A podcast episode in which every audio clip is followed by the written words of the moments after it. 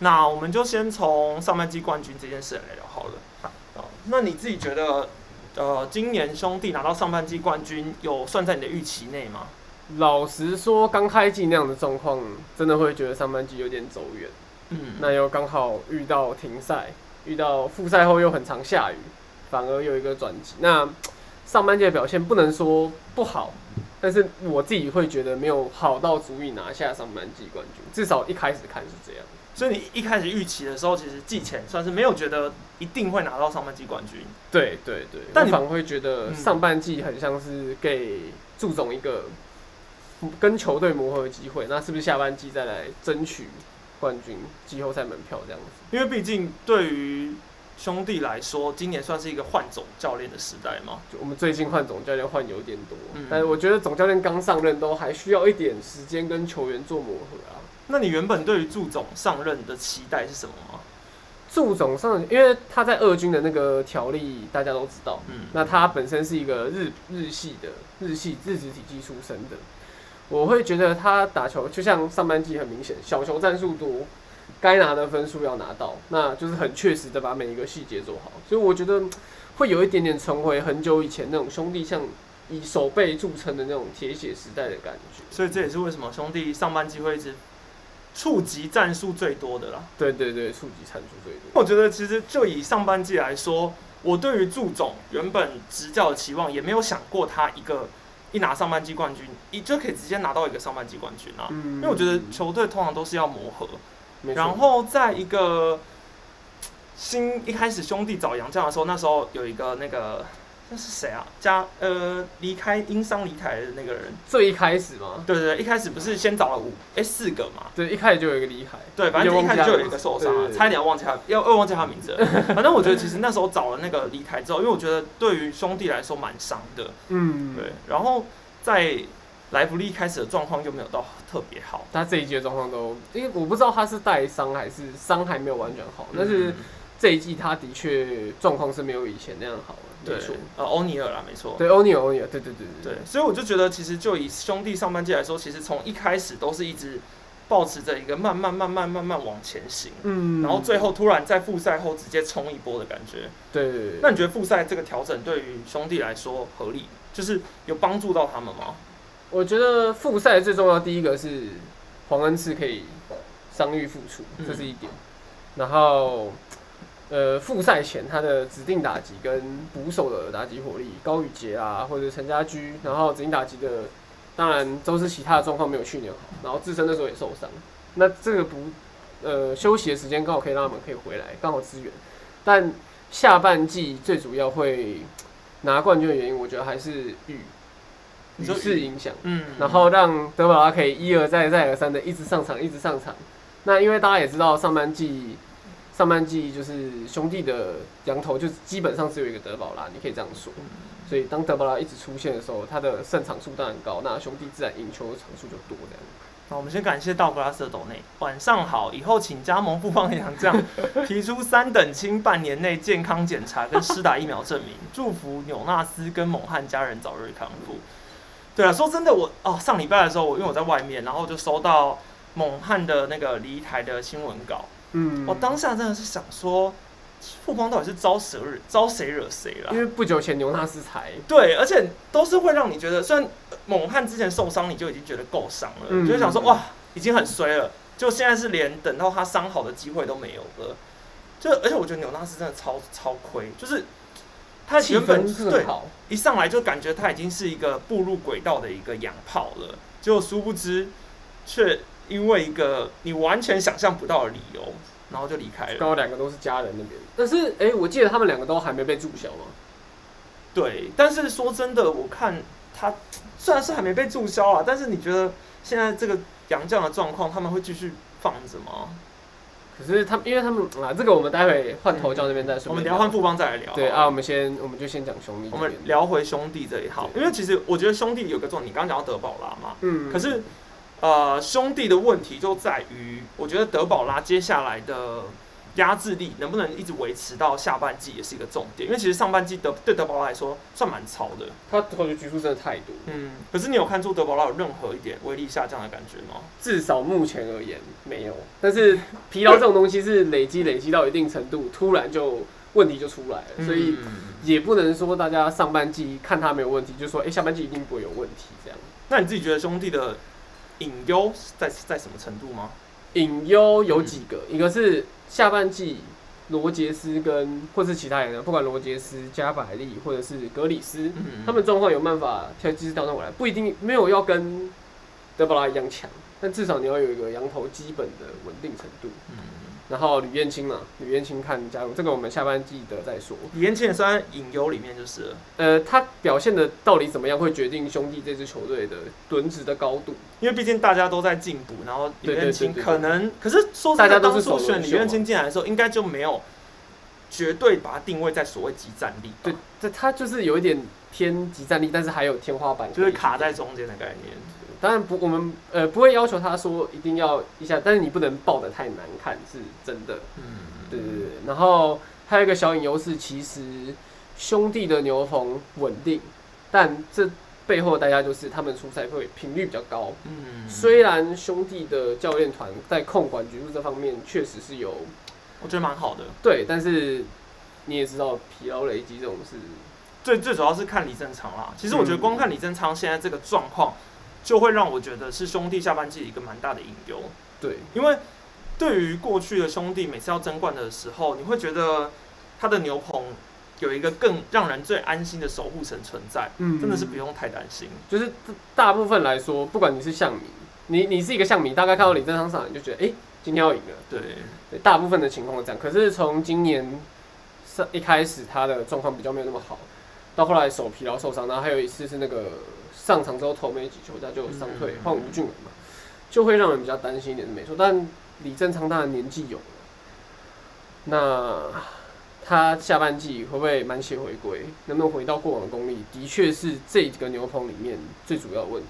确实啊，嗯因为我觉得虽然你后面还有吴俊伟啊，然后蔡启哲其实都很不错，但是那种李正昌很像是一个标志性的守护神，嗯就是李正昌在会让你觉得牛棚安心很多。而且其实坦白来说，我觉得当初兄弟选秀的时候，之所以要选李正昌，应该也多半都只是为了要想要冲一座总冠军吧。没错没错，嗯所以就以现在来说，确实是会比较担心李正昌的未来啦。嗯好，然后这一点的话也会牵扯到总冠军赛，因为兄弟现在其实正中有总冠军赛经验的，呃，总拿过冠军的经验的球员不多，嗯，基本上就是呃周世奇，真的拿到冠军？对对，真的拿过冠军的哦，基本上周世奇，然后林后志胜，林志胜还是在别队拿的，嗯，然后张志豪受伤了，嗯，你像关大元加入兄弟这么久，他也没拿过冠军，所以嗯，关大元没有哦，关大元刚好在就是拿兄弟最二后零一零的一次拿冠军。时候，对。然后我会觉得这几年没有，嗯、你没有一个真的拿过冠军经验的老将在阵中的时候，大家在总冠军赛其实还是会紧张，嗯，然后会影响到当下，不管你就是季赛表现多好。哦对，还有王胜伟，啊，还有王胜伟，对对对，他啊这一两年比较没有出赛机会，对对对。确实啊，但毕竟他们就是一直在台湾大，一直因为毕竟我觉得去年台湾大赛统一之所以能够赢，很大的关键真的是老将很对。而且你看像季冠军战，你排大师兄上，应该说封王战那一天，你排大师兄上去，你就会有一种觉得就是对了，对，就他就是有一个气在，你知道吗？嗯不管是当初打那个古巴的全雷达，或者是他就是一个指标性人物这种感觉。我觉得老将的价值真的就是这种时候了，嗯这也是去年我觉得统一算是一路顺到最后的原因，因为下半季整个老将回归之后，整个起来的感觉真的是不太一样。嗯，然后大诶、聊天室人也有说到陈柏豪有出赛，陈柏豪我觉得是一个牛棚可以替换的人选之一，他陈柏豪算是一个还不错的牛棚投手，对，对，我觉得就以如果毕竟他是受伤嘛，嗯那但是我觉得他过往来说，其实他已经算是兄弟自家出产的一个蛮好的，可以算的是胜利胜利组的一个成员之一啊。嗯，对啊，因为其实哦，你看大家有在讨论说，如果终结者轮流的话，那你会你你心里有比较属意，你觉得兄弟哪一个哪一个人要接终结者吗？以现况来说啦，当然吴俊伟是最适合的人选，球速够，然后基本上他的成绩也比较让人信服。那唯一的问题就是他会不会被太超？我有时候太吵，太太糙，糙太吵，太吵。就呃，因为我去年有进球场的时候，也觉得吴俊伟是一个很生性开朗啊，然后他他的情绪表露出的比较在球场上有没有？唱歌又很好听。，对，唱歌唱歌又很好听，然后这种这种性格的人，其实真的蛮适合当终结者。嗯，对，而且我觉得小黑就以媒体来说，我觉得有一个观点很进步的是，小黑一开始其实是一个蛮内向的人，他不太会讲话，他就是那种可能你访问可能讲不到几句，但他后来现在已经变成是一个很流畅的人，哦就我觉得差很多，就是我觉得好适合当成一个明星。先感谢无数斗内爪爪牛棚疲劳真的要留意，虽然现在很钢铁，但 FIP 普遍都比 ERA 高，迟早要往上修。对啊，我觉得像关大元其实就是在做一个，你可以说是还债的动作嘛。有一点像，嗯对，因为你不会预期关大元是一个防御率会这么低的投手。当然，你可以说他上场的时机都是比较，呃，我们说他是他是一个转运手嘛，所以嗯上场的时候可能是大幅落后。这种时候，你身为一个对方队打者，我们今天假如说领先七八分了，打击可能就比较想打大支的，嗯，那挥空率自然高，或许刚好还有今年换球。当然，关大元他是一位好投手，但没有想到他可以这么长局数五十分。这当然他实力有，然后运气当然也是占一部分。那还债嘛，或者该说这个数据总是会回到他应该要有的地方啦。确实啊。嗯，但我觉得就是至少关大人的出现是给兄弟牛棚一个很好的缓解，因为刚好陈柏豪也受伤嘛。没错没错。好，我们先聊完兄弟的这边，然后我们看一下，有人说，等一下有人说讲法都一样，没有什么特别的观点嘛？怎么办？你有没有什么特别的观点？你说我的观点比较特别的，对啊，可是我不知道他想要听哪一种特别，我也不知道，就是还是他有留言在跟我们讲有什么特别观点，我们再来针对这个地方。不行，人家看我们频道是要学习新知的，嗯虽然我们不是一个专业型频道，完全不知道为什么大家会觉得我是一个专业，我一直以为我的定位是处在一个呃跟大家聊棒球的频道。但我后来发现，大家好像越来越把我觉得说，希望从我的频道学到东西，但我真的不是拿来学东西的啊。就我觉得我是保持一个分享者了。嗯，比较平易近人一点。那嗯，兄弟吗？你说他的牛棚有没有其他人可以用？我觉得谢荣豪不拿来，嗯，谢荣豪现在定位比较有点像败战处理。我觉得他他以前是有着胜利组的实力的。确实啊，那当然经过受伤之后，可今年我记得我有看过他投过一五零嘛。嗯，那他的问题就是可能保送比较多，可能比较没办法让教练团安稳。可是王毅凯其实也是，那王毅凯是左投，他有他的，他有他的优势啊。我觉得王一凯真的是好，呃，应该也算是一个真的是完全没有料想到，因为我其实对他原本的期望是先发了，嗯，象迷的期待应该也是希望王毅还可以培养成先发。对啊，但至少今年就以中继来说，我觉得就算出赛场数其实也都有控管，然后表现蛮稳定的。嗯，林化庆，他应该还在二军。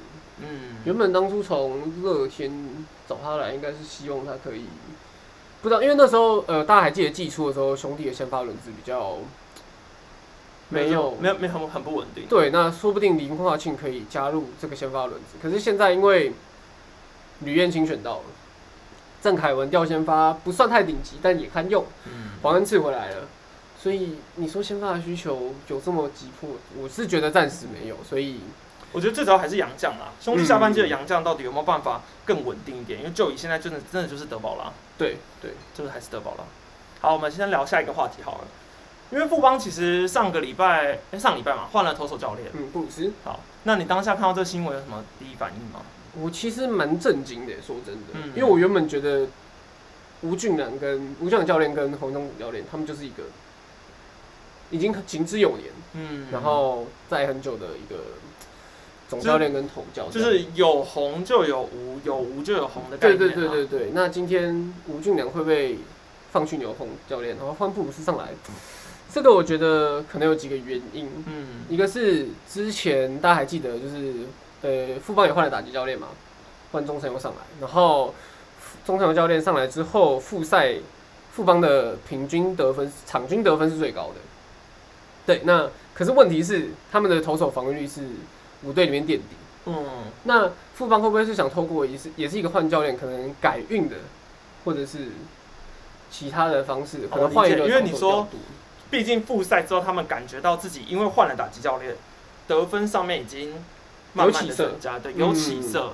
那所以他们会觉得说，那既然打击有起色，说不定换一个投手教练，投手跟着有起色，我下半季就起飞了。对，或许是这个概念。对，那或者也是转个运嘛，因为不同的投手教练一定有他不同的调度方式，或许刚好就是布鲁斯教练他的这个调度方式适合富邦的这群投手，也说不定。但他说会很创意耶，很创意，或许富邦就投手群喜欢创意，我不知道啊，因为现在还没有几场，我们很难下定论。嗯，但我觉得，呃，就以富邦来说，现在你看好陈宏文回先发吗？这个问题可能要牵扯到他们现在洋将真的太缺了，所以他回先发是一种方式。嗯，问题是他的表现可能没有办法像他以前那么好。那到底，因为他们他们有几位年轻球员嘛，对，之前那个好朋友连线，好朋友连线，然后范玉宇啊、杨斌等等的，对，那今天你到底是要用一个已经呃年纪比较长的陈宏三文？十四、三十五了吗？嗯应该差不多了。差不多了。那你到底是要用年纪比较长，他实力就是天花板可能已经到，已经在走下坡的球员，还是要让新秀有上场的机会？这个就是教练团他们在拿捏的部分。但说真的，你不觉得陈宏文回先发这件事跟兄弟某一位投手很像吗？你说就是郑凯文今天也是这种概念，对，就是也是那种当初头先发其实都不错，嗯。可是后来被拉去后援之后，哦，觉得更好，然后现在突然要在一个年纪已经有一，就是算蛮有年纪的资深球员，突然又好像想要回先发的感觉，嗯，我觉得这个这个算巧合吗？还是其实这也是教练的一种灵感？可能看人家就是还是还是你觉得富邦教练团看到郑凯文这样回归，看人家说，哎、他们那个郑凯文不错哦，那我我我陈宏文试试看好了。我觉得我觉得可能这也是一种想法。但我我个人是觉得这局都很冒险啊嗯，当然以现在富邦真的缺先发投手来说，这的确值得一试，只是效果成效会如何，可能要打个问号啊。对，但我觉得有一个重点，应该也是因为先发投手，因为富邦的洋将真的，你现在现在优马到底能不能用？呃，不能用也得用，死都要用，就是不这 没办法、啊。你现在现在他们就剩优马，剩罗努力，力，说的不然你要叫布鲁斯下来投吗？还不然布鲁斯下来就说，哎、布鲁斯下来投好像可以哦。布鲁斯下来投，那也就三个嘛，他也没得选啊。布鲁斯上次投球是二零一八年，好久、哦，对，所以我觉得有一定难度啦。当然，这只是一个他可能会上来写一个相信胜利吧。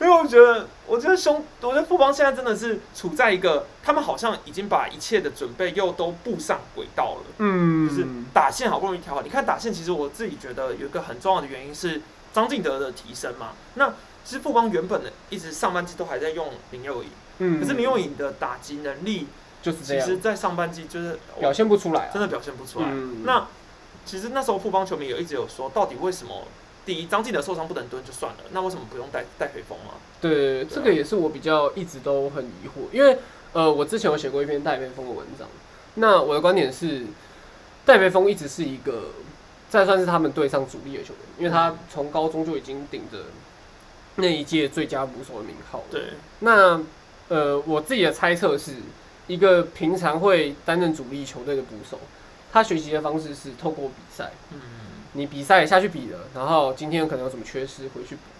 可是你今天把戴培峰摆在一军，不让他下去比，他就失去了那个学习的方式，你知道吗？他没有办法下去比，他就只能一直练，一直练。可是练了，他又不知道他问题在哪里，所以才会让他在他在一军跟二军里面，就是很载浮载沉。那你让他卡在一军当一个三号捕手，不如就是让他去二军多比赛一点，因为现在二军也开始比赛了嘛。嗯，嗯，那我真的觉得戴戴培峰就是这个现在这个状况，真的会觉得替他觉得很可惜、啊。嗯，因为说真的，当初选张敬德的那时候就已经预料得到这个情形，对，但他们要选张敬德也不是不能理解，因为就是集战力嘛。那当然了，你看，像前一阵子张敬德那时候受伤没打出来的时候，大家一直吵说统一放呃富邦放枪嘛，对。因为统一选了林子豪，嗯。虽然说也没有直接相关啦，但是只说统一是一个正确的决定，挑了林子豪，但是现在张敬德打出来之后，大家又开始觉得说啊，那统一当初就选 那个张敬德就好啦，只等等的。是这个都，你这或许再过两三年看，张敬德又有不一样的感受。没错。林子豪就是买一个未来啊，对啊比较偏位而。且我觉得林子豪就今年现在这个情况，真的已经够好了啦。以今年的以一个今年是第二年嘛，第一年，第哦对他去年没有上对他去年没有，他第一年、，对啊我觉得他已经表现的非常好，他应该是没有什么放枪出来。我觉得选林早没有不正确我。觉得这都还早啦，嗯真的是早。现在现在评现在去评论太早了啦。对对对对。好，那讲回去投手教练这件事嘛，那就其实就以你说换投手教练这些调度来说，到底正不就是你知道有没有布鲁斯有没有差别啊什么之类的？嗯其实我觉得这都还还还要观察很久，完全不是那种一两场比赛就能定论。最少也要打个十场二十场，可能再回来看会比较准确。但说真的，换了中成佑之后，是不是因为他的关系，布邦才开始，比如说把杨瑞成就是放在一直放在三垒，然后可能 maybe 那个张敬德就开始固定放捕手等等，这些建议嗯其实我觉得都有可能。但事实上是中层佑上任之后，富邦的打击确实不错啦。没错。那这个红利看还还可不可以用很久？这就看下半季。我觉得张敬德能蹲捕真的是对富邦打线来说非常好，嗯，他的打击火力就是那样。那跟林佑云比，一定有有一段程度的落差。以这今年来说，那他可以蹲捕就不用卡 DH，DH 那一拳可以打，高国辉也可以轮流去轮，然后范国成也可以上范国，成也可以上。对对，这这他们火力的确是往上提升了不止一个档次，这种感觉。确实啊。那我觉得对于投手教练这个观点来说，我觉得其实我前呃上一支影片就是在出吴俊朗那支影片，嗯那因为其实这一支影片我觉得收到的负评算是非常多，我觉得以我的定义来说，我觉得可以算非常多了，至少有十个留言会会会问我说，他们觉得一些消息的来源应该要很审慎的去评估。嗯那其实因为我自己觉得，就是大家的留言我每一则都会看，然后我也都会回，所以其实当下我看到这些留言的时候，我真的有很真心的反省。但说真的，你觉得，诶、以你一个那时候看到那支影片的当下，你的反应是什么？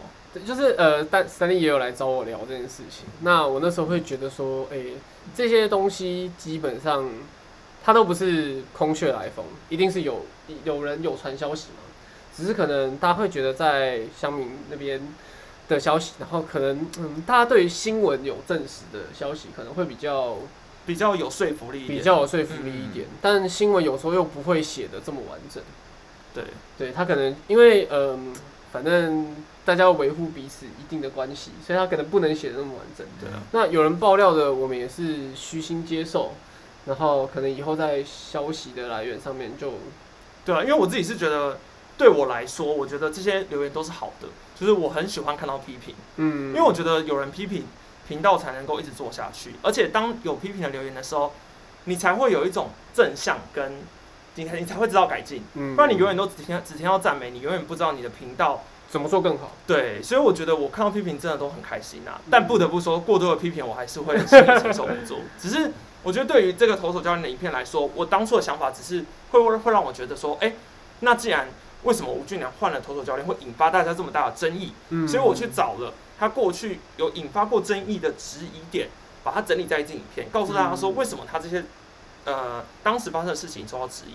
但当然，我觉得里面可能有一些，比如说有人觉得讲他舒服太牵太牵强，对嗯那或者是说他觉得呃最后一点，比如说林哲轩交易事件的时候，其实就算有报道写消写消息，可是也都是没有证实过的。然后 PPT 其实呃这些消息人员都没有一个是确定球团证实的。对所以我觉得，当然这些东西如果汇集在影片去讲的话，真的是需要检讨一下。或者是我们可能就在影片上面讲说，哎、这可是这些消息都只是 P D 上面的，并没有经过，可能我们但我需要是对啊，但我还是有讲说有些是未经证实的。可是我觉得好啊，就是虚心检讨的大家的接受程度不太一样。没错，所以我就觉得这支影片就是需要让我好好的深思一下。我觉得之后我还是会继续的产出影片，但我会就是至少再多一个人帮我检讨。没错，好，那我们聊一下最后是五队的下半季展望。嗯，那我们就先从，其实刚刚兄弟聊的差不多了啦。那你觉得你对兄弟下半季有什么期待吗？我对兄弟下半季的期待是，呃，老实讲，吕燕青的确是一个看的点。嗯，那我会更期待说高宇杰能不能维持从复赛以后他维持，因为高宇杰就是一个兄弟想极力培养的下一代的主战捕手。嗯，那大家有看到铃木敬伟有曾经上来短暂观光过，但我记得他好像没有出赛。嗯对对对，那铃木敬伟他是青棒，哎、在古堡加上的时候有转到一垒去。对，那因为他也是个打击实力还不错的选手，但是还需要一点时间，所以这段期间我觉得就是基本上家居、高宇杰，然后洪军生如果伤又好，他们三个就是兄弟一军的捕手嗯规划，然后林明杰就可以当一个临时备。所以你算是比较期待林无忌伟可以先上来。我比较期没有没有，我期待高宇杰可以稳固。哦，你期待你还是期因为家居家居一定的年龄了，嗯，对，那总是需要接班的。我期待高宇杰可以，然后还有一个就是制胜他的全垒打记录，嗯，然后下半季就不要再有伤兵。好，安安呃，稳稳的进总安冠军赛。就是呃，当然你也不是说摆烂，嗯但是下半季呃，如果到时候真的没有办法，不要硬拼。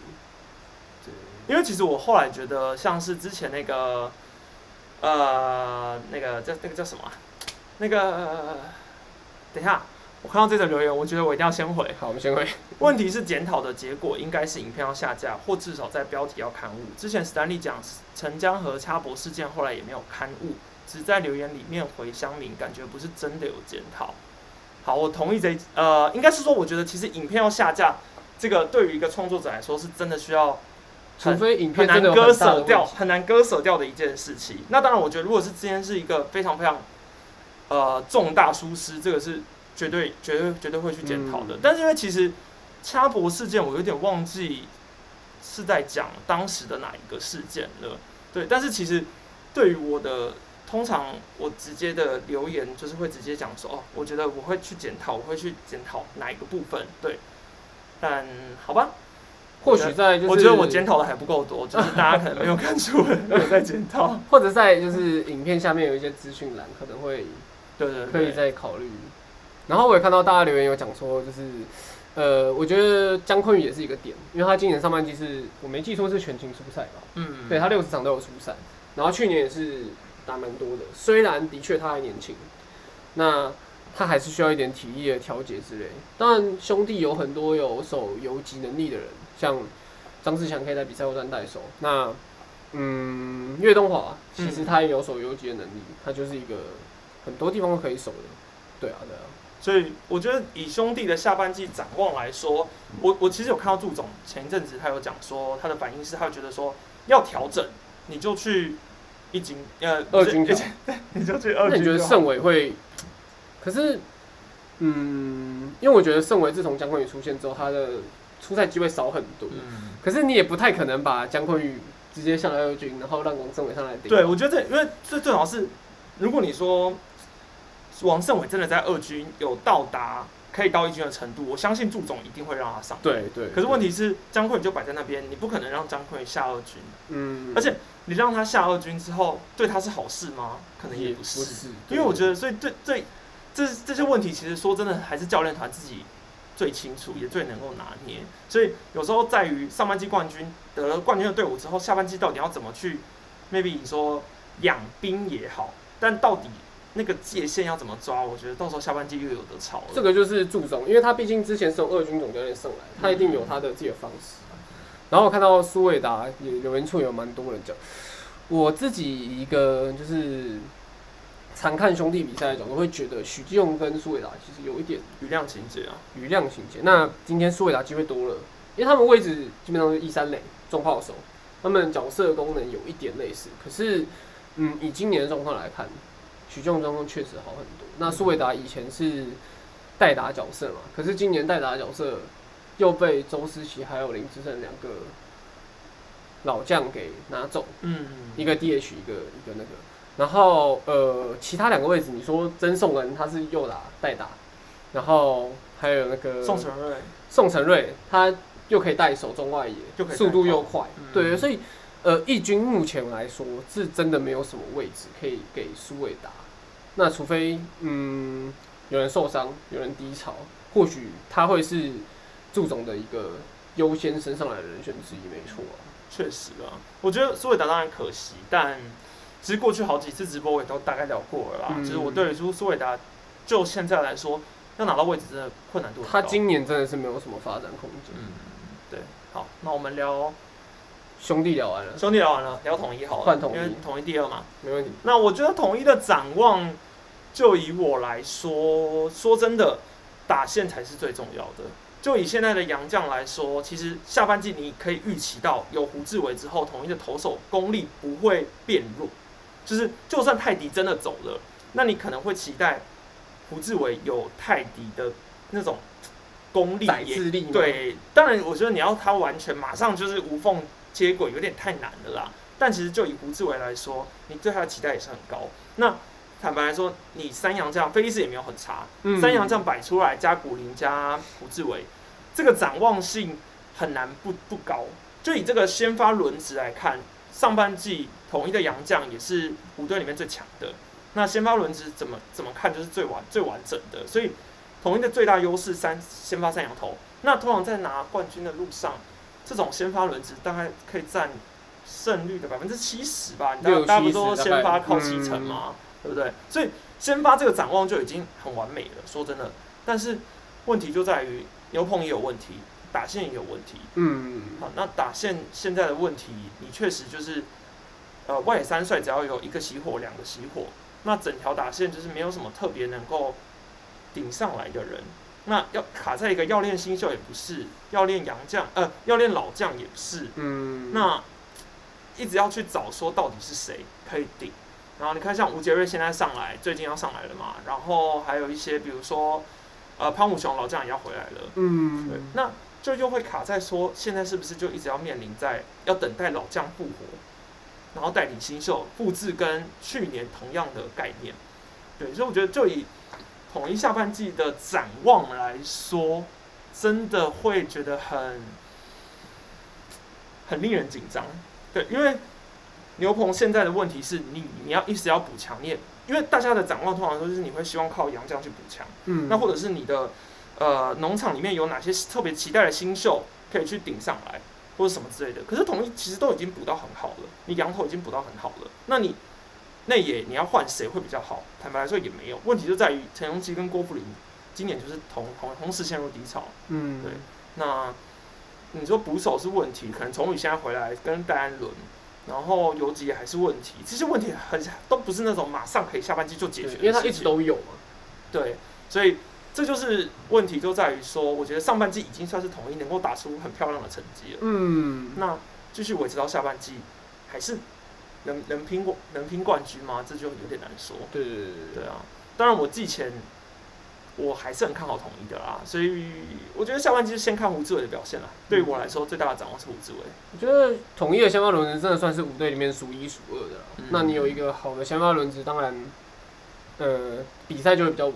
那史丹利不知道史丹利觉得江承燕，因为现在先发轮值已经人够了，那在没有受伤前提的情况下，你觉得教练团会有想要把他改到牛棚去吗？因为统一牛棚我记得是没有左投，没有左投，对对对，因为我现在看到的是林子威有慢慢想要复出了啦。嗯就是可能应该有在练头了，对我记得。那问题就在于说，江承燕转中继，他原本就是跟陈世鹏类型很像的投手，哦大概直球均速一四零、差不多一四一，最快就一四二、一四三这种概念。对，那江承燕转到牛棚，会对于整体的战力有没有起到很大的变化或是帮助？我觉得，我个人是觉得还好。对，但是我觉得这个可这个方法是有可能的，对，再加上其实呃二军的轮值上面其实也蛮挤的，对，你看像姚杰宏、嗯，狮子谦、狮子谦今年到现在还没现在连上场吗？对到现在连一个机会都没有，那我觉得其实我觉得大家也不用担心说可能丙总刻意不用狮子谦或者什么之类的，因为我觉得狮子谦应该是纯粹就只是可能他们的心中的期望的战力还没有到达，状况还没上来，对他还没有到达丙总心中的期待等等的啦。这些我觉得嗯是有可能的。好，那统一的展望大概这样啊。其实我觉得好像也没有说特别，因为其实上半季我觉得就打得不错了。留言有想要看你对林子豪的看法，你说林子豪哦，对啊然后我觉得林子豪就是很，呃，本来感觉手背还不错，但是变金手金手套变金手套。可是我觉得手背这个东西本来就是要缴学费的。嗯我觉得你只要接球的手感真的很好，然后传球背力没什么问题。那你说横移的话，三垒其实也就是差不多就好，不用特别。而且他其实也是高中手过游击的，三垒比较讲求那种速度快、要及时反应的接球。所以其实我问过蛮多教练，他们对于子豪的成熟度，其实我觉得子豪最被赞赏的是成熟度。嗯，我觉得他是一个很成熟的选手，就是你看不出来他是一个，我觉得有那种像林晨飞那种这种新，其实新秀通常会被称赞成熟度有一个很大的关键，就是高中生进职棒最怕的是什么？是态度不好。嗯，我觉得就以蛮多选手，就是你你去访下来，或者感觉上，你会觉得高中生有时候进职棒面临的一个最大的问题是，他们好像没有达到教练团心中的那种成熟度。对我觉得这个东西很难言喻，很像是你遇到本人之后才能够感受到的。我觉得呃，因为你一个十八岁的高中学生，你在嗯，呃，如果你在中职选秀被选到，代表你一定是那个世代里面很你绝对优秀的呃，你不能虽然没有旅外，但是你也已经很优秀，所以多多少少难免你会有一种你要说优越感嘛，也不太对，就可能是你会 maybe 有一些人是这样。对对对，然后可是，一进到这个职棒环境之中，你遇到的是比你可能大十岁，然后在职棒打已经打滚了好久好久的，然后已经打出一定的时机，然后你可能进来之后就会觉得，哎、我真的比得过这些前辈吗？然后可是自己又觉得自己好像是那个当初在这个同届里面比较闪亮的那一颗星，这种感觉。对所以我觉得这个调试过程，像你刚刚说的林晨飞，或者是同一的林子豪，都已经做的很好了。做的很好。对啊，所以我觉得就是那个这一进来直棒之后，你能够展现这样的成哦成熟度，这也你这也是能够你能够想象得到为什么林子豪会这么快就升上一军。我觉得这都是有一点关联的啦。嗯，就是其实进直棒对他们来说是一个职场，那做人通常也都是在很重要的一慢。慢学了。对那呃，好，林子豪大概讲到这边那我们想战绩第三的是乐天嘛？乐天桃园，那你对乐天有什么期待吗？乐天的期待哦，我很期待陈冠宇的先发。我说真的，好因为他从日职就是一个算蛮稳定的投手，嗯，然后我自己觉得他在媒体前面的形象也好，或者是之前不管私底下大家的留言讨论之类，陈冠宇都是一个很正向，他长得又很好，呃，蛮蛮帅，蛮上进的。又可爱，对，又可爱。然后 我觉得他在他在球场上带给乐天桃园的不仅仅是呃球场上面的战绩，当然还有旁边的这些收益什么的。然后看得出来，乐天球团的确很重视他嘛，因为那个加盟仪式也是很顺利的。然后先发轮值今年王一正转到牛棚，的状况不好。嗯然后他们又摆了一个杨将在好进，对好进在牛棚，嗯，那陈冠宇的确可以适时补上这个先发轮值的。缺口，因为大家都知道乐天的打击绝对不是问题，对，他们就是暴力员。就以今年来说，还真的也不是问题。对，但是连今年的表现都很好，那为什么今年排第三？就是他们投手不够好。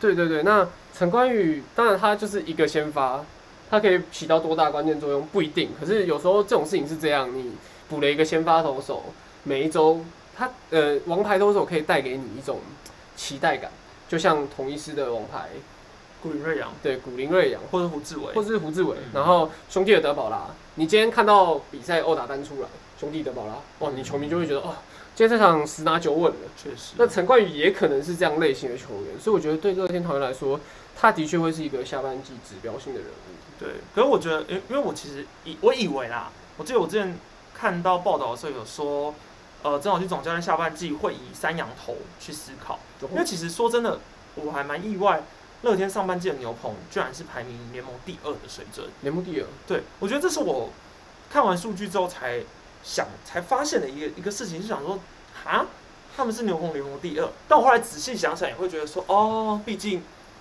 有个好豪进，毕竟他们摆了一个洋将在总季，嗯，对，那其实赖鸿成后来转队之后又，你知道，虽然说很糙啦，但是真的是对乐天帮助很大。的确，对，然后加上原本你就有陈宇勋嘛，然后就是我觉得整个牛棚来说，仔细一想，好像真的会觉得还不错。嗯，对，可能，但是我觉得可能是过往对于乐天牛棚的感觉都不会是特别好。以前啦，嗯，但今年的表现确实比过，所以我看起来不太。所以我觉得可能是因为豪进现在这样，所以让我去总教练可能就不会想要再动豪进，就会继续放他在牛棚里面去投了。嗯，对那杨将的话，可能就像是狂威的话，我之前是有看到，呃，这这龙猫我有有人有问，然后他就说，他觉得狂呃狂威前一阵子有受伤，好像膝盖哪里有一点状况，所以他又让他再多休息了一段时间之后才投复健，就是才投比赛，然后上礼拜的时候才有复出再投一下，所以现在实际的调整状况应该进度有比较慢一点。所以可能还需要一点时间才能回到正常的先发。对不然我一直也很纳闷，为什么狂威不不开箱？了这也确实我想说，哎怎么会一直让猛快来投？嗯，因为猛快的表现就比较，以杨将来说啦，真的是蛮不稳的。嗯，嗯，确实啊。那打击，其实打击就真的还是一样很稳。对我好像也，没什么好。那马杰森你觉得算是因为打线最期待的亮点吗？二垒早晚是要换血的，对，那我觉得马杰森就是现在乐天阵中接班人选最适合的人选之一啊。嗯那他毕竟还年轻，需要一点时间。至于这一段时间内他能不能，你要他一下子就打出什么很棒的数据，的确有难度。那你看像姜昆宇他的姜昆宇的 OPS 加好像也在一百左右吧。有到一百哦。刚好像我这边看是刚好一百、嗯大概反正就是一百上下，他就是个联盟平均的打者。那可是因为他手背好，他是游击手，所以你对他的打击期待不会到那么高。那马杰森你会对他期待高一点吗？那他就是，我觉得他，因为他大部分在后端帮是比较多，他可以做到一个承先启后的角色，可以帮助乐天乐天讨炫打全垒打的人很多，不需要他打全垒打，他能不能成为那颗卤蛋，反而是有办法对嗯，这个打线更有。那我其实那时候也有问马杰，我就问他说：“你觉得二三游你守哪一个会比较顺吗？”因为其实我对他的料想原本一定没有把他想到，他其实守二游也守的这么好，就毕竟他当初也算是选三垒进来的嘛。嗯对对啊，那他自己说他觉得他守他守二游会比较习惯，所以我我满意外。我说哦，原来他守二游会比较开心。中线的啊、原来他本来就是一个中线，虽然说那时候比其实就是以游击认为他是可以守游击，但你可能还是会觉得说三游这样，就后来发现其实摆二垒算是很适合他的一个位置。我也觉得二垒算是一个蛮适合他的位置。而且我觉得马杰现场采访他真的是浓眉大眼的，完全是一个下一代明星。对啊，我觉得算是乐天接下来重点培育的一个明星球员啦，这是一定的。那除此之外，乐天大概讲到这边好了。好啊，好啊好，那我们就先进到第四的副帮。我发现有一个人聊天的时候，我们就会讲一个爆场。我觉得已，经快九点了对，我觉得突然就哎、一个人讲的时候，真的完全不可能聊到这么长。两个人的话题加倍啊。对好，富邦的话，其实刚前面也有大概提一下富邦嘛。那我觉得展望富邦的重点，现在还真的真的是杨将的。他们最大问题就是杨将。之前好像有看到一个新闻说，因为现在杨将一直进不来，那像统一的，你们请了去年乐天的那个霸能，对，也是进不来嘛。进不来。那好像我我有看到新闻有写说，呃，中职正在跟体育署啊，体育署那边商讨特别的方案。那可是问题是，就算今天过了一个十四加七，加上你呃回到体能可以进相关轮值，最少少说也要一个多月。对，那你现在下班就要开打了，一个多月之后，富邦还是不是在争冠的行列中？不一定。说真的很有统一过去的既视感。对对，真的是我那时候看到蒙汉离台，就想说，真的是一个统一既视感。就是你当然在现在这个情况下，你也你也没办法去怨球团为什么不找杨将，嗯因为就是现在他找了也没有用了。对，但是你只能说超前部署。说真的，富邦真的是超前到超前，不能再超前了、对啊，所以你你完全没有办法去指责球团什么，你只能会觉得说，到底这些洋将为什么毛病那么多？就是我不知道该说运气不好还是 我只能说运气不好啦，对对对真的运气不好。然后我补充一下，有人在问投啥要 air 这件事，那、嗯我就我的经验，应该说我前上次就是也有人问龙猫总教练问说，哎、那曾小军总教练下半季列在集战力里面吗？那总教练当然是说，哎、目前下半季的能上一军，应该说在一军的集战力就是陈冠宇。嗯，除此之外，目前还没有其他人。再再再说，那至于你说郑仁和到底会不会 air，这个真的是要去，他他他他也是说要问球团呐、哦那这东西是球团能决定的，不是也不是总教练决定的，对，也不是总教练决定的。那说真的，我一直以来都觉得，当初乐呃郑仁和在第三轮的时候，我前之前直播也讲过超多次，就我一直没有很看好郑仁和可以顺利的签下。就是一直以来我因为他到第三轮了嘛。对，然后加上他背后的经纪公司，所以我一直以来嗯都觉得难度很高。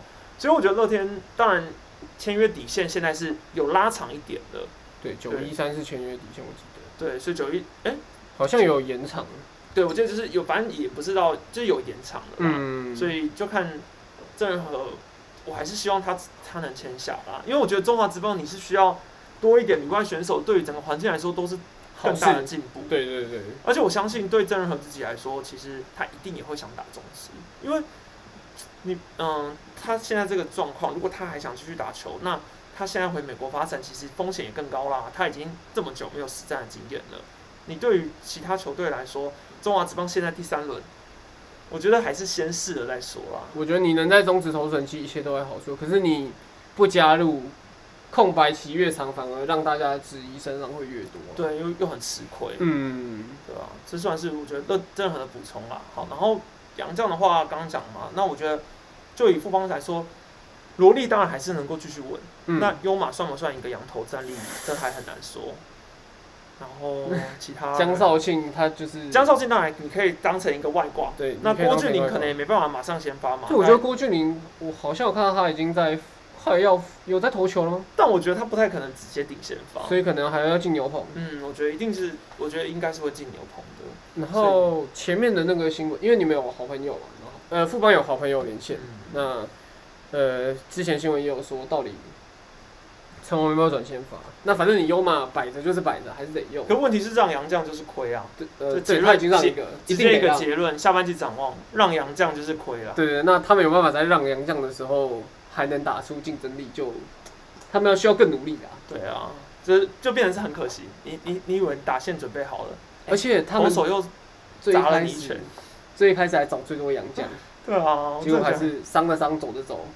这个展望好像不行了，我们要给他大家一点正向的感觉。那有没有一点富邦下半季的正向的展望？下半季这样展望就是他们的年轻投手群如果顶得起来，然后江少庆就对他发挥的很好嘛，他就是一个洋，你可以把他当成一个洋将。我说实在的，然后他们的打线如果跟复赛后一样好的话，他们的确还是有一定的竞争力。但好朋友江国豪应该是没办法、啊，如果应该没办法。那陈世鹏他的圆护率，明天再说。明天再说 OK 好，然后陈世鹏、陈世鹏、游廷威、罗莉、张少庆、优马吧，嗯。他，现在应该就是能排出的就是这样。或是优马换成陈宏文，哦，对，然后陈宏，然后优马去后面，就是看优马要怎么用。因为我觉得你有优马，你还是会加减用啊。那一用是得用，那看要摆先发还是后援啊。对啊，不然以他之前先发来看，他局数都投不长，不然就是优马跟陈文就绑一起，他们就当一个先发，也是一个办法。你说哦，他你说固定就是谁谁上场的时候谁就上场。假如说优马今天只能投三局，哦然后哦，陈文再接个三四局，这这也是一种方法，但是他要看教练团怎么调度啦。好，时间关系，我们赶快 pass。好，我们就在最后是魏权，魏权，嗯魏权的展望哦。说真的，魏权应该没有，我觉得就算你是魏权球迷，你应该也不会展望他下半季要拼赢这个冠军吧？我觉得第一年啦，他们就是想看到球员有把东西打出来，嗯这比较重，比战绩重要。对，那你觉得上半季他们有嗯拿到什么？就有让你觉得比较魏权谁比较特别吗？嗯，当然两个主力先发投手王维忠跟徐若曦，徐若曦的确是个亮点。那他们往后往后不一定是下半季，局数拉不拉的长，就是他们球队的根基的关键。郭玉正上半季的表现也不错，嗯然后还有几名选手，他们也偶尔有突出的表现。那年轻选手就是这样子，他可能比较不稳定，之后有办法长期拿出这种表现，就是他们球队能不能更好的关键。然后当然还有大家都很期待的吉吉奥拱冠，嗯。他捕手炮嘛，应该是要扛卫权的中心打线，再加上你现在有的赫雷拉，但我看赫雷拉好像要转三垒，呃，我有看到赫雷拉来守三垒，但是这样那个嘞嗯刘基宏，对啊，因为刘基宏现在他叶总是说要暂时让他下二军。他可能需要一点时间来调整一下调。整一下，对对对。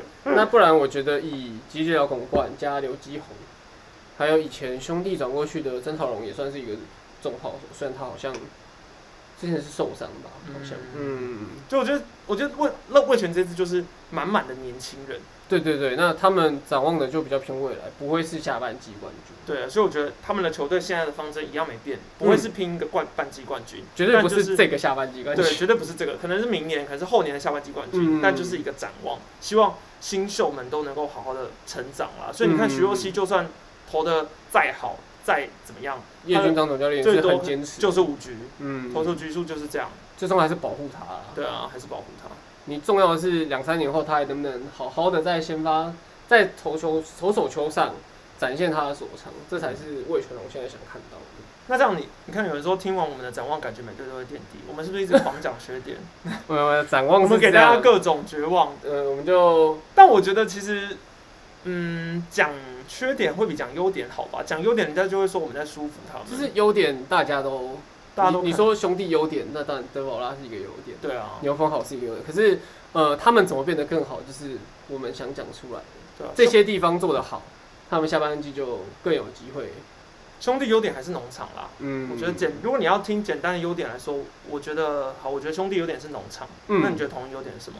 统一优点是他们的洋将真的是很稳，先发轮值非常稳，那乐天的优点是什么？打击很厉害。对，你看一马上就可以想到了。对对对对。那味全的优点是什么？因为他们有满满的未来性。啊，好味全的优点是未来。对对对，那富邦优点是什么？富邦的优点是有一个很多做总冠军的总教练，哦，他们有好，有这应该算是优，点吧？算是算是。还有江少庆，我帮大家讲完了优点，大家可以自己 自己统整一下。统一的气氛，哎，对啊，我也觉得统一的气氛其实一直都 是啊，我觉得气氛是是气气氛是好，没有错啊。但是我觉得你就阵容的完整度来说，确实你你要跟兄弟拼，就是需要一些机遇。机运。嗯，那我觉得我只能说上半季统一的运气真的算不好。去年就是很有机遇啊。对对对但我觉得上半季他问题很多啦，嗯失误也是很大的问题啊。对对对，就是这些问题其实都是下半季需要去克服的。克服的。嗯，好，讲完了，差不多自锐讲完。啊，我们最后最后一个部分统整一下最后一个部分，简单介绍一下这位小编。好，小编是小编要叫名字吗？还是你就先叫小编好了？好，就现在等我想出一个适合在荧幕前面的名字，好，再来跟大家，小编未来的话，应该会慢慢的跟随在我们每周的直播。嗯，大家需要给小编打个分数吗？怎么办？打分数会不会太沉重？大家可以告诉我哪里可以做得更好。对，因为其实我觉得对于我来说，我觉得直播就是要有一些新的尝试。嗯那一个人的尝试其实久了也会，大家也会觉得无聊。对，然后一个人在看自己频道的时候，很难去看到优点，嗯呃，很难去看到缺点。我觉得我很难看到自己的缺点，所以我需要别人来告诉我你的缺点是什么，然后你的优点是什么。我觉得小编就是要未来扮演这个角色，我觉得很棒。然后之后他也会负责一些除了中华职棒之外的其他题材，我们就给大家期待一下。拭目以待怎么办？大家都给你，啊！谢谢大家，谢谢大家。但是有人给你八十七分，不能再高了。你要我我再检讨你。要注意，你要注意，对，你要注意。嗯，好，小编很棒，小编很棒。谢谢谢谢大家，谢谢大好家。，那今天时间的关系，我们就先不开放问题提问好了啦。好啊好啊，对，啊，但我们要念一下 Podcast 的留言哦，因为 Podcast 最近刚好有一个有一个人给我给了我一个五星好评，然后他讲了一个我觉得很适合在最后来跟大家分享的一个留言。适合当结尾。对，适合当结尾。好，哎、最近 podcast 大家有很认真去留言，排名默默的回到前十，不知道为啥，可能是大家有认真在听。好，我先感谢上个礼拜留言是 T A Terry Terry Travis 吧，嗯好，他说他是真史丹利老观众的疑问。他说：“嗨嗨，史丹利，我是支持你很久的 YouTube 观众，很开心看你从几千订阅成长到这样，频道也有很多突破。八月十六号收听直播，有了解会增加小编，期待能够更上一层楼。那因为知道我原本就想从事体育媒体，后来变成自媒体，好奇成为自媒体的你，对于频道未来的中短中长规划如何？同时是 Josh 观众的我，也认为他是有他是自媒体的样板，但更好奇从零开始的你，又会有怎样的发展？哎、说真的，我对于未来的模板完全没有想过。对。这么直接吗？就是我我个人觉得就是把握现在能做怎么样就做，因为说真的，我对于 YouTube 我对于这种 YouTube 的市场一直以来都是很悲观的，因为我觉得 maybe YouTube 三年五年后就消失了，就会被取代。嗯，那我觉得这个工作一直以来都是很不稳定的，所以我一直对对我的期望就是觉得说，我因为我当初也并不是什么，我并没有把记者身份灌在我的自媒体身上，嗯我也不觉得我可以去球场采访，好像就有多专业。所以我觉得后来慢慢有很多观众会对我的质疑，会觉得说我今天是一个记者，那我就不应该要讲出什么样的话。嗯而我个人觉得我的小优势，就是因为我是一个从球迷开始有兴趣变成了一个 YouTuber，、嗯，那它是一个自媒体嘛，那自媒体后来再变成记者之后，可以带给大家比较不同的观点，我不会比不会很传统，不会觉得说哦这个行业要有什么样的刻板印象，我觉得这就是我最大的优势。所以对于我的未来规划，我一直觉得就是现在能做多久就做多久。那当然，我也是希望可以有更多的题材改变，然后人 什么之类的，就是然后一直一直去一直去进步啦。这对，对我来说丹尼才会想找小编来。但是有人就会说，为什么不找一个像是有 Amber 的感觉啊？小编，你是不是要检讨一下？不然我去一趟泰国再回来。这没办法、啊，这是这是生理性别的问题。生理性别没办法改。不会，我觉得就是多一个人就是好事。嗯，所以这是算是未来规划啦。啊，还有另还有另外一个留言是：喵咪万岁万岁万万岁！很遗憾，狮队加油，史丹利也加油。很遗憾，统一被动凤凰的机会第一场破灭。希望这一个礼拜的休息让球员好好的支撑下半季，统一 fly。好，那我个人觉得就是我对于统一还是有期望啊，还是希望 fly 赢啊。对啊，毕竟有机会啊，的确。看了这支球队这么久，你说没有感情怎么可能？对啊，好，那我们今天就先聊到这边啦，感谢大家一路以来的支持，希望大家未来看到小编的时候不要 不要陌生，要接受它，拥抱它。你可不可以讲点话？也太尬了吧！不会啦，好好，那先这样了，大家再见。谢谢大家，拜拜